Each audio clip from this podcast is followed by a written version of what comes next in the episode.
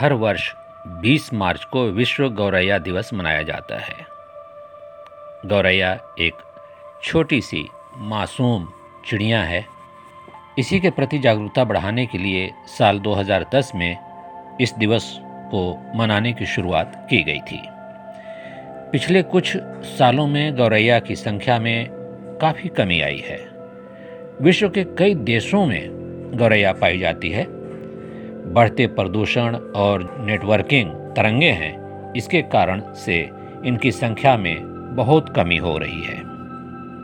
इस प्रकार इसके अस्तित्व पर संकट के बादल मंडरा रहे हैं। यह दिवस nature forever society of India के साथ साथ फ्रांस की एकोसिस एक्शन फाउंडेशन की ओर से शुरू की गई एक पहल है।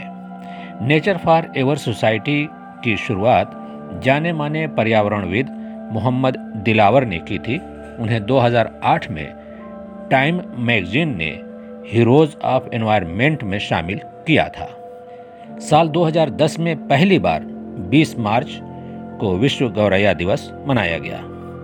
गौरैया पर हम एक छोटी सी कविता आपको सुनाना चाहेंगे और सुनकर शायद आपको अच्छा लगे।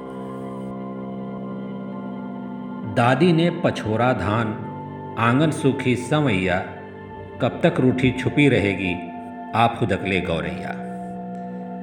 खपरेल की ओरियानी में तूने, तिनका तिनका नीड़ बुने, मचान की पुआल पर खूब गाया गीत तूने। बांसों की झुरमुट में झंझट, फिर गुंजा दे चिरैया, कब तक रूठी छुपी रहेगी, आप खुदकले गौरैया।